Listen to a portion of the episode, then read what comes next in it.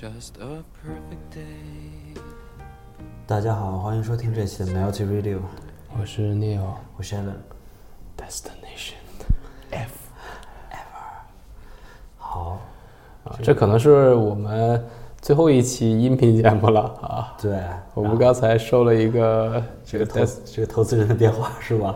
啊，邀请我们转战视频啊，是来自于澳洲的，是吧？一个叫 Destination F 的节目啊。对，啊，感觉我们这个拓展中国的市场能力很强，是啊，非要签约我们极有可能转战这个短视频市场。啊，所以请各位支持我们这么多年的听众们可以关注一下我们最近的动态，很有可能会发布软弱视频、快手，软弱快手，软手。软手。同时，我们也尽量不会抛弃我们的这个已有的老听众，我们我们也会尝试着更新啊。嗯，好，行，那我们这次也是找了两个比较比较截然相反的两个内容啊。啊或者说毫不相关。啊，对啊，random topic，对，嗯，那么我们既然说到 destination，说到终点站了，那么就不得不说一下每个人都会去的终点站是吧？就是死亡哦，可能人终有一死，嗯，或轻于鸿毛，或重于泰山。那么在哪儿死呢？这个问题其实，哎，我们中国人都比较喜欢落叶归根是吧？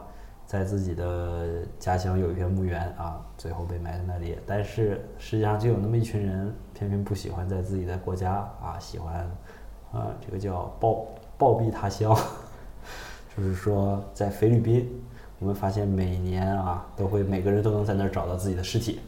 什么意思呢？就是说，在菲律宾啊，其实只要你这个支付足够的足够的价格啊，你会拿到一个死亡大礼包，从包括你的死亡原因啊、死亡证明啊、法医鉴定，一直到警察的这个一些证词，都可以完整的啊、可能呃供您使用是吧？无论您是想骗保，还是想说这个逃债，还是出于各种其他奇奇怪怪的原因，都可以在那儿完成。嗯，嗯，是这个，其实想要假死的人还蛮多的，是吧？骗债就是负债上呃负债累累的这些人肯定是最多的啊，因为追债可能心理压力太大了。对，这个前一阵儿我们看到了好多那种新闻，有那种学生啊或者年轻的职场同志们，是吧？就为了买点东西，或者是赌赌点什么东西啊啊，然后这个窟窿就越赌越多，是吧？消费贷啊，最后这个就堵不住了，嗯。女娲补天啊，而且我看他那个手续费也是很惊人啊，就借五万块钱，可能到手也就三万块钱是是是啊。啊，这里边有个专业的 名词叫撸口子，不知道这个你有听听没听过？呃，女娲女娲补天吗，撸口子，撸口子就是说他就知道有一些网贷应该是啊，知道这些不合法，所以他就故意贷完之后他就不还啊。啊，就是故意的叫这叫撸口子。啊。然后这个我在之前在 B 站上听过一段视频啊，也是特别有意思。这个因为你你在网贷上借完钱后，会有人给你打电话嘛，嗯。会有这种专门的追债公司，有这个一般人可能受到他们频繁电话催促，都可能不太爽，拒接或者是破口大骂，或者是呃怎么样，反正都会受一些影响。但是有一些战士级别的这种强大的心理素质，完全不会受这种追债电话影响。我就听过一个比较有意思的人啊，这个接到电话以后啊，然后就 跟这个人打哈哈啊，开始说这个啊，我知道啊，我借了。那个人说那借了你不还？他就跟那人说啊，我是我是专业撸口子呀，摊牌了啊，跟人摊牌了。然后那边这个人也乐了，一听，哎呦，这个人倒是挺诚实，说撸口子也不能走路啊，也得还。啊敌强我弱了是吧？开始商量了，对啊，开始商量了。不行就少还点儿是吧？马上就给你给开止损了。口子也得还点儿啊，对，然后这个这个人也是之后再给他打电话他就一会儿装成自己的女女朋友啊，那个声音一听又不是，周旋呗，对跟我们犯罪分子周旋。对对对，哎呀，就是说这种啊网贷啊，或者是说让人们深陷贷款的这个囹圄之中，或者是其他原因啊，都您您都可以在菲律宾找到一具属于自己的尸体。那么这么好事儿的呃美国记者啊，肯定就不能不能不去试一下了。可能这个就是有一个叫这个啊叫这个叫什么这个名字很难读啊，这个一个美国的记者他就是去了，他叫 Greenwood 绿木，他就去做了一些这个浅尝辄止的尝试，他就是说。啊，他在那儿去联系那个人啊，然后那个人去给他的一些文件，然后并且还会真正是去搞搞玉尸体，因为说这个好多私人太平间会收集保存无人认领的尸体，然后高价卖给那些骗保的人，然后再把把一些这个关键的一些部位给它毁毁坏掉，可能就到时候看不出来了。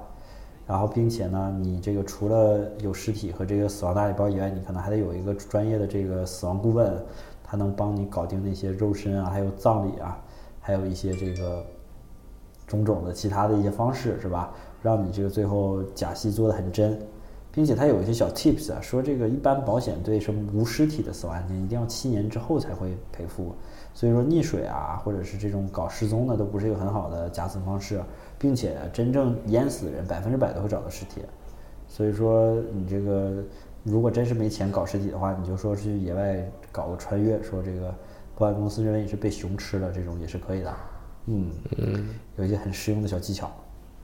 对，然后这个其实当当年他们说这个有一呃有一定时间，在零八年金融危机之后啊，大大批金融金融高管和企业老板是永远的消失在这个世界上，嗯，但是这个也是在菲律宾这个业务也是出现一段激增，但是有可能他们现在还在南太平洋某一个小岛上修船呢，是吧？嗯，很棒。然后想起了《肖申克的救赎》是吧？这男主最后就是假死，以另外一个身份去重生的。那么，这个其实需求还是挺多的，其实相当于就是换个身份是吧？就把之前本国那个身份先先给消了，想办法，然后再用一个重新身份再来重新生活。对，洗一下。所以说就就是带钱走就行是吧？对，别自己去了就是是是。啊，是这想想还是蛮爽的，可以在以一个重新的姿态迎接一个新的环境。对啊，尤其是在这种现实生活中活的并不是很很如意的一些人。是啊，这些穷人阶级。嗯，其实有的时候你想想，就是跟你最亲近，或者是就是社会对你偏见或者误解你特别多的一个不好不良环境下，你其实挺想换到一个新的环境，一个新的形式来生活的。像 restart，想点一些重置建设。对，就有点像这个，这这把玩没玩好是吧？没有这个三星过关，就还不如重玩。对，与其苟且偷生，还不如重新玩一次。S N L 大法啊，对啊，啊，行，那我们看到如此多样的产业啊，不得这个觉得这个世界的经济运作简直是一种非常神秘的方式，是吧？嗯，从假装死亡到骗保啊，那么这个。到底啊，这个现实世界经济机器背后运行规律是什么样的，对吧？我们其实也真的是，呃，也没有时间跟大家去去去讨论过这件事儿。嗯，行，那我们就先进首歌吧。啊，这首歌就叫这个《苍白的眼睛》，我靠，来自于这个地下丝绒啊。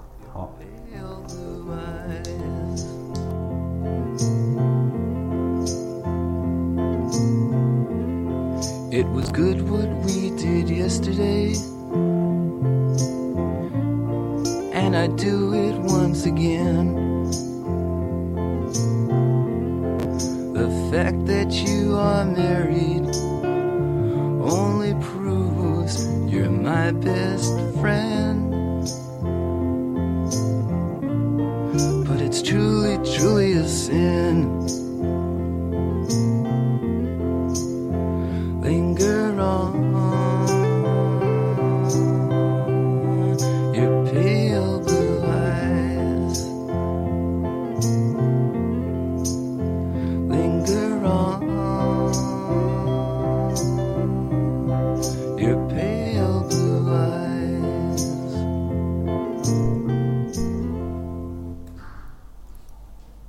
哎呀，电地下丝绒还是我们非常喜欢的一种音乐啊，听起来特别特别起范儿啊，特别柔软啊啊，符合我们的主题。是，那我们回到这个经济本质吧。其实我们也是为了大家啊，拜读了一些非常深刻的作品啊。哟，真是，可能有有史以来啊，是我们这个软弱电台里边最学术的一期。对啊，呃，三五月的时间看了看了一本书，这就是我们这 Capital 叫，呃，《资本论 》啊。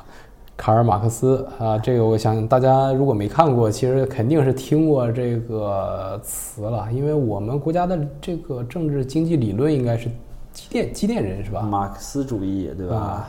马包括我们的政治经济学是吧，奠定了我们这个社会主义啊。Marxism 啊是吧？马克思行，我们一路看过来，其实那本书是很厚的，是吧？分五卷还是六卷？每一卷读上一个月，我觉得是轻轻松松的。哎呦，然后外加上这种德国人这个从句套从句，有的时候真是欲哭无泪啊。让人觉得，呃，整个这本书读起来很艰难，嗯，很难啃。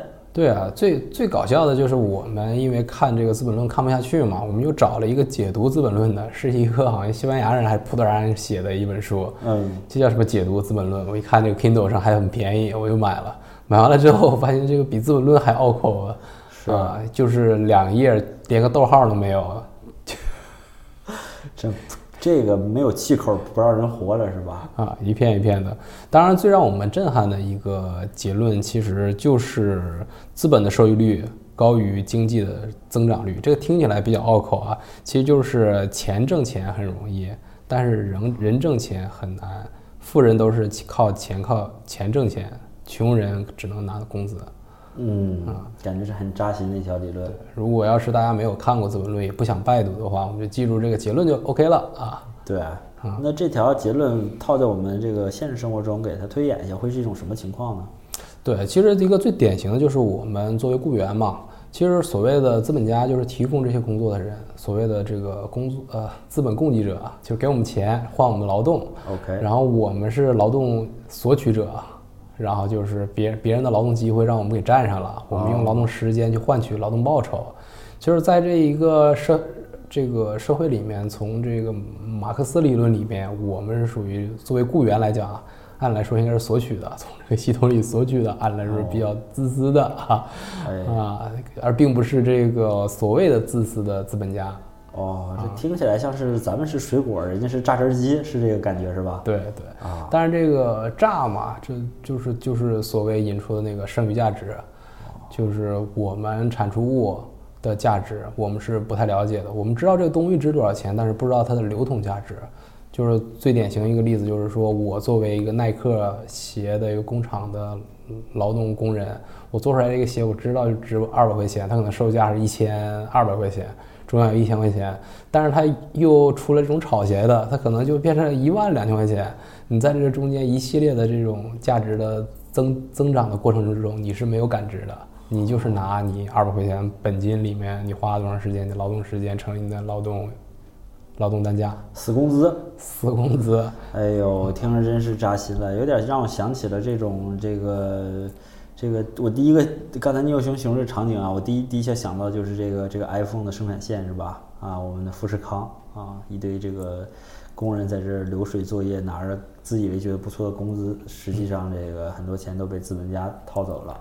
对啊，就是最可怕的一点，就是说你刚一过来你不会，这没办法，这这没办法，而且资本家帮你想办法啊，就是以一系列的这种电子化这工具啊，或者找好多人给你带你啊，逐渐的让你的这个劳动效率是提高的，让你的产出是在一个向上的曲线上。然后随着你这劳动产出增加，按理来说你的钱应该是是吧呈呈线性增长的，对啊，或者是呈指数增长的。但是事实上，我们这工资也不是没见过，上下浮动的是吧？上下浮动不说，而且还这个跑不赢通胀有时候。对，就就是涨个百分之五、百分之十什么的，但是你一年对嗯，但是你一年的这个生产率的提高确实很高对，啊，或者一年一年干的活儿，所谓的 responsibility 是越来越多啊。啊，是要这个检测你，说要给你更多的活儿，是给你这个一个更好的 future。对啊，觉得你可以可以胜任，嗯，这感觉是很多企业可能可能大到宏观经济，小到一个微观的一个公司里边，可能都是通过这种方式去运作的，对吧？对，其实最其实像我们这个年纪，就是三十三十出头吧，就是很多人可能从一个前线员工已经变成一个基层小老板了，嗯，然后呃，可能工资会有一个百分之五十的一个非常大的 increase，呃，但是你会发现工工作啊，或者你的需要做的事情，可能以一个爆炸的速度来增长，什么可能侵占了你睡觉时间，什么下班时间，马上你的生活就变了，是吧？这就是一个典型的《资本论》的一个结论吧，就是你的剩余价值你是感知不了的啊，你也其实也没有什么机会让你去定义啊。对，那么这个说起来的话，其实，在每个人的生活中，可能，呃，不光是我们无法去保证，可能，可能不说我们生活中吧，可能在正常的整个经济运运作中，每一个个人，可能他不光没有办法感知自己真正的产产出劳动的真正的可能带来的价值，并且他们还会以一种这个固定的方式，以一定 pattern 去向前移动，是吧？给你给你放在这个小小小迷宫里，你就可以往前走，爬 ladder，哦，呃，对，这中间就很魔障了，是吧？很魔性啊。其实我们深陷其中就不说了啊。啊对对对，扎心呃啊，。我们引引入第二个结论吧。好，其实这个第二个结论就是，劳动收入不平等很难被世代世代继承。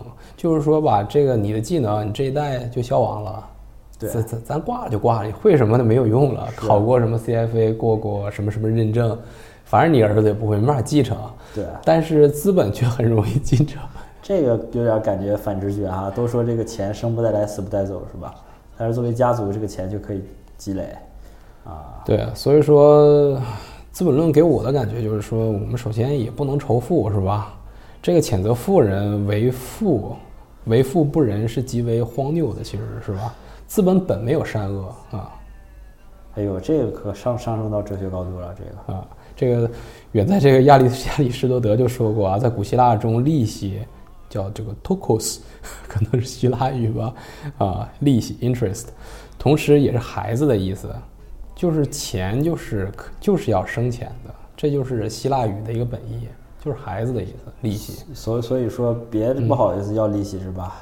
该要还得要。嗯，对，其实这个也回想到我最近的一些一些投资吧，嗯，portfolio，我最近也是接触到了一些，比如说我买一些潮牌啊、联名，因为现在这个时代很荒谬，是吧？居然鞋也可以成为一个沟流通的货币，是吧？在这个平台里炒来炒去。然后，如果我设想我的资金是非常非常紧缩的，对，资金是非常紧缩，你可能就没有办法接触到很多的机会。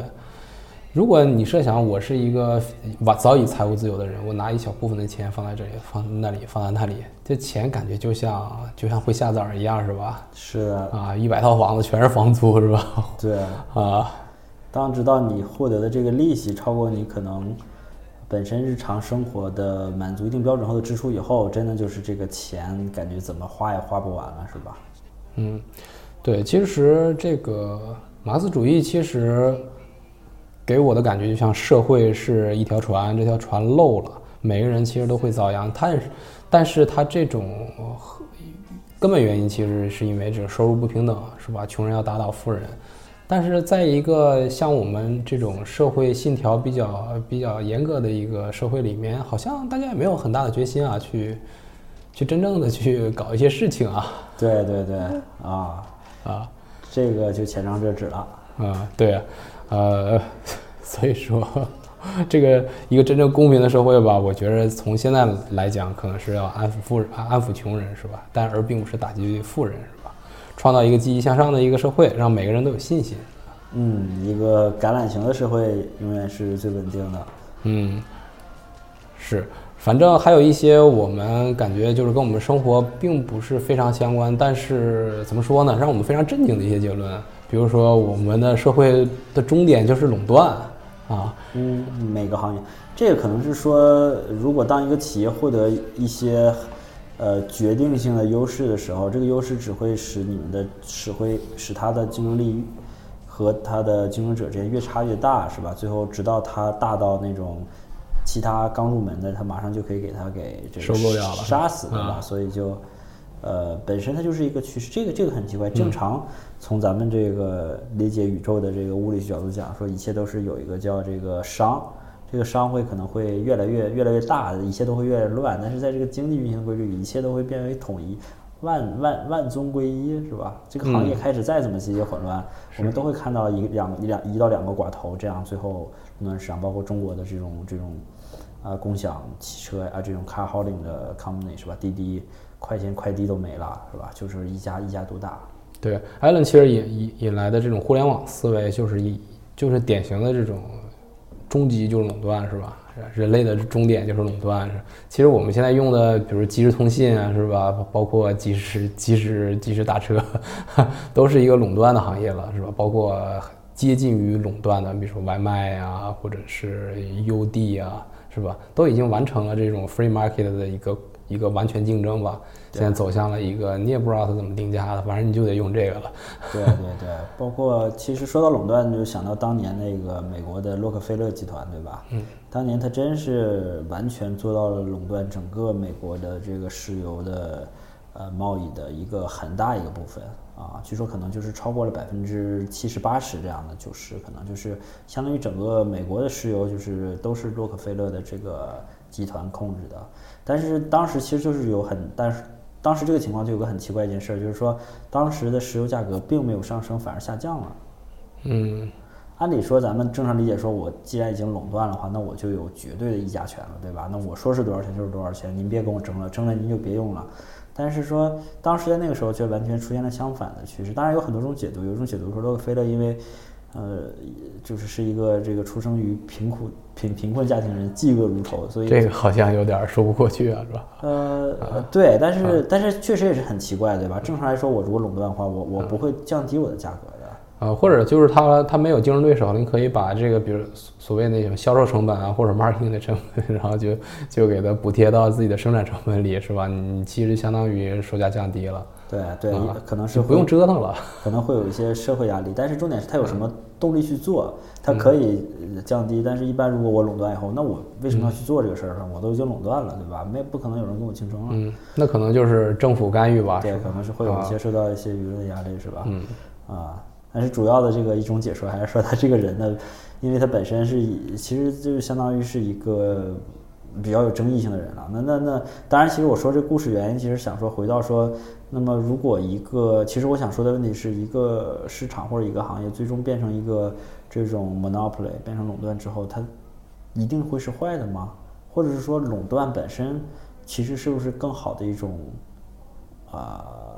资源利用的形式，如果我们把它加以很好的改造的话，对，其实 public sector 是一个垄断行业最在国内最多的一个，是吧？一个 sector，呃，反相反呢，在一个些中东啊，比如说北美啊、欧洲啊，它这个 public sector 也是自由竞争的，是吧？啊，包括这能源业、电力啊、采矿啊，这在国内完全都是垄断的。对，但是，呃。以一个非常极端的例子，比如说讨论一个政治决策，是吧？可能在在国内的话，这个共产党做一个决策的话，可能举手表决两分钟就结束了。虽然最开始可能有些圆桌会议，是吧？是 元老啊。我前一阵看那个脱欧那个，他们这个有这个正方反方，有点像辩论会一样，给那个大法师嗓都累冒烟了，说安静安静，order，order。那美国那英国那个上议院那个那个上院下院之间。是这个 聊天的时候，真是挺有、挺有、挺有、挺有意思的。他们 有点像，有点像这个，真是看起来觉得就跟像看那个电视剧里边那种那种感觉似的啊！真不知道这帮人受到这个所谓精英教育是干啥的。Here, here, here, here，还在挥舞手中的张那个 bill 是吧？然后就挥舞着这，就是用那些优雅的这个高端词汇啊啊，各种嵌套啊啊，politics 啊。Totally nonsense，所以所以说这种执行效率的顿然会稍微慢一点啊，顿然会稍微慢一些。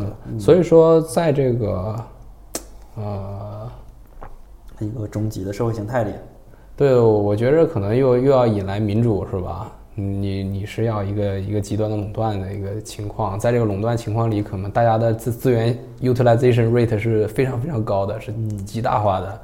还是你希望在通过在民主的这种市场、自由市场里面，大家都获得一席之地，这可能是两种意识形态。对，对，这是这是，可能现在也是这两种不同的意识形态吧，也是造成了现在这个 对有一些这个啊不同的分歧啊，还有这样。当然了，我们软弱电台吧，一般不会持有一个特别强烈的观点了，是吧？也不要问我们关于什么 NBA 的什么问题啊，我们是不会说的，我们也不知道啊。就我们关心的就是啊，怎么能这个更好的这个呃剥削别人是吧？啊，从中获取一技之长是啊，让我们都有都有这个至少我们剥削不了，我们也不让别人剥削我们。嗯，哎，行，那我们这期节目也是为大家这个 sum up 两个非常好的观点啊，就是第一个就是你活不如意，可以让菲律宾琢磨琢磨，是吧？是啊啊，换个身份好，重启一下。啊。第二个就是说你现在这个也没有那么惨了，是吧？你这么惨也是也是命中注定了，在某种程度上。对，这就是整个社会这个当前大经济的这么一个运营的规律。我们只不过都是里边一些零部件而已。嗯，所以说您这齿轮儿，咱们这齿轮儿也别抱怨说为什么就当不了发动机，对吧？嗯，它就是这么运作的。啊，最近韩国有一个非常非常火的电影叫这个《寄生寄生虫》啊，好像在德国获了这个棕熊大奖还是棕榈大奖是吧？棕榈，棕榈是吧？啊，反正一个金奖是吧？对对对，金熊。这个其实也推荐大家看一下，其实以一个艺术作品，这非常好的告诉这我们固化的阶层。里面有一个剧情好像是让我印象非常深啊，就是在一个车里面吧，嗯，然后他说他有一个人就说这车里什么味儿，然后那个富人就说穷人味儿。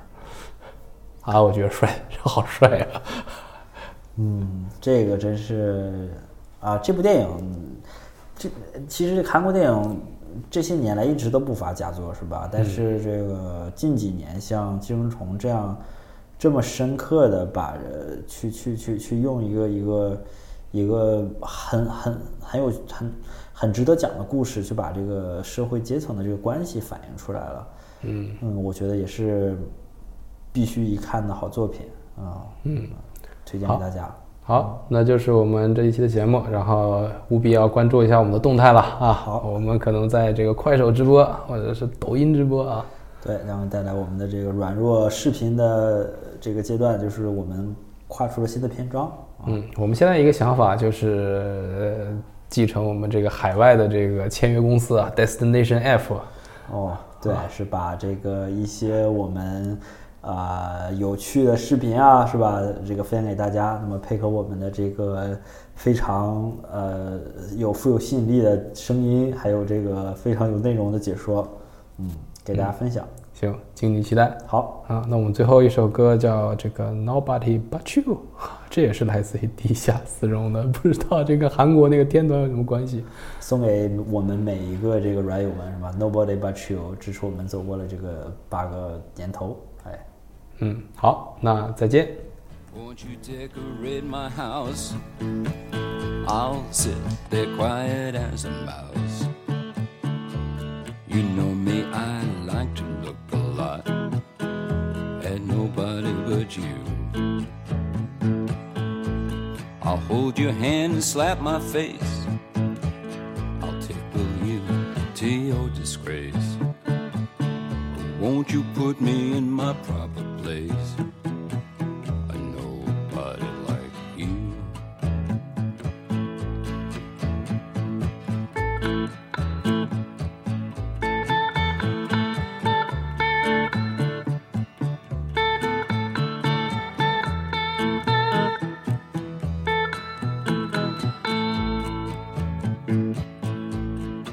Sundays I pray a lot. I'd like to wind you up and paint your clock. I want to be what I am not for a nobody like you. The bullet split my spleen and lung. The doctor said I was gone. Inside I've got some shattered bone for nobody but you. Nobody but you nobody like you. Shattered bone for nobody but you. I'm still not sure I didn't die. And if I'm dreaming, I still have bad pains inside. I know I'll never be a bride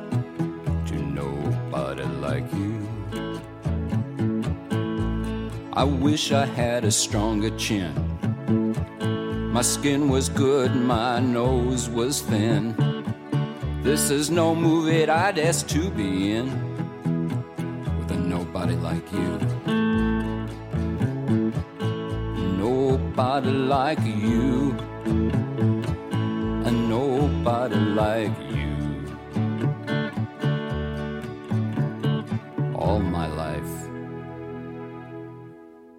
Been nobody's like you.